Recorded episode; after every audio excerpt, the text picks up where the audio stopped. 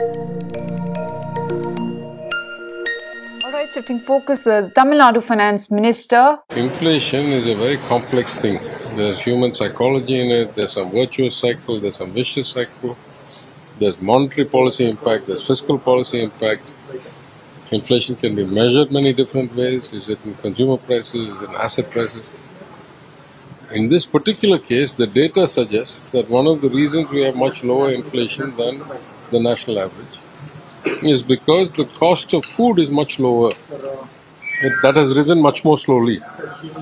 And it is not a coincidence that our spending on the public distribution system has gone up almost 100% in the last two years compared to the three years before that. So, in that sense, uh, that has helped us contain inflation. But on the other hand, if we had spent, pro- spent profligately, if we had kept all other spending the same and increased the spending that much by about seven, eight thousand crores, we could not have reduced the revenue deficit and the fiscal deficit as much as we have in the last year after spending a lot more money. We, uh, the, the RE said we were down about 7,000 crores. Now I'm saying we're down more than double that, more than 15,000 crores. That's what the indications are. FA is coming any day now. And so the fiscal deficit was not the 3.8 or something that I reported, which is already down from 4.61, but more like 330, 335, 325, something in that region when the final account comes.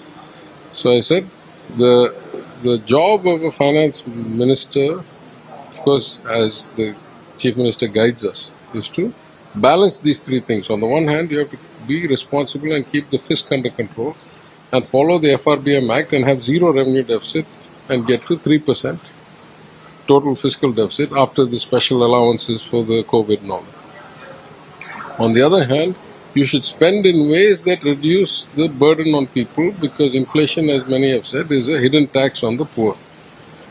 And at the same time, you should do it in a way that increases the growth and increases the uh, what can I say, the environment for investors to come and create jobs and create uh, growth. And the way we see growth is because of our revenues going up, our states owned tax revenues and non tax revenues. So, in that sense, all I said was that the last year and a half, we have managed to do all three because in this last quarter, our states owned tax revenues were up more than 55 or 56 percent, non tax revenues up 75 percent. At the same time, our inflation is 2 percentage points lower than the national average of 1.75%. And at the same time, we have done what I would consider a historic reduction in uh, revenue deficit and fiscal deficit and the percentage of deficit. This year looks to be even brighter. This year, we may even do a much more. So, under the Chief Minister's guidance, we have been able to balance all three contain inflation, control the deficit, and yet have good growth and good revenue. Sir, uh, the union government has been you know, consistently, consistently attacking the GDP culture. And, you know, when we take up See, I don't understand the meaningless word. My point is, what is my job? I have to manage the deficit. I have to help people's lives be better. And I have to provide a platform or an environment or an incentive or an investment for growth. So If I do that, why should somebody tell me how to do my job better? My- I'm saying mine will end up at 3.3 or 3, you know, my, my fiscal deficit. The union government is at 6.7 or 6.9. Why should they tell us how to do our job better? I don't understand. Yeah, what I wanted to ask was, despite providing free bus rides to women and uh, providing thousand rupees to college going women and several other things, Why do you say despite?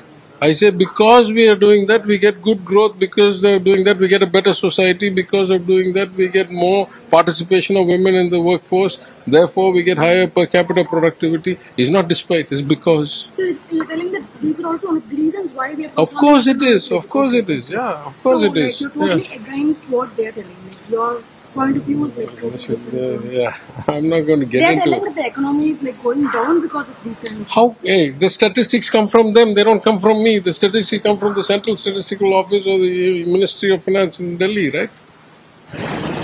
Alright, sir. And uh, my uh, one last question here.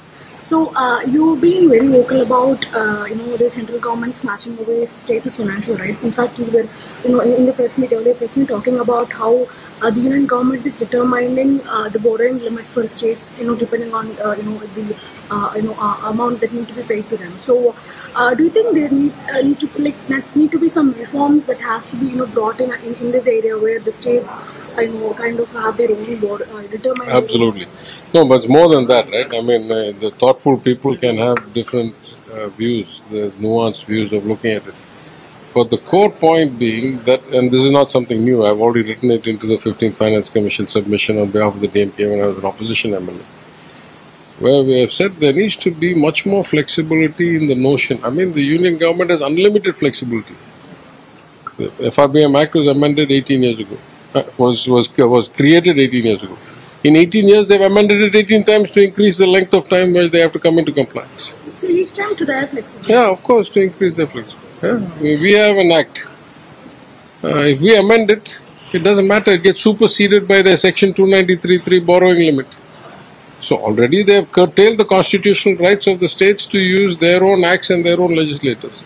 On top of that, if they tell you how you shall tax, how you shall spend, don't do freebie, cut the petrol tax, then what is the point of having a state government, right? Are they trying to run all the states from Delhi? That's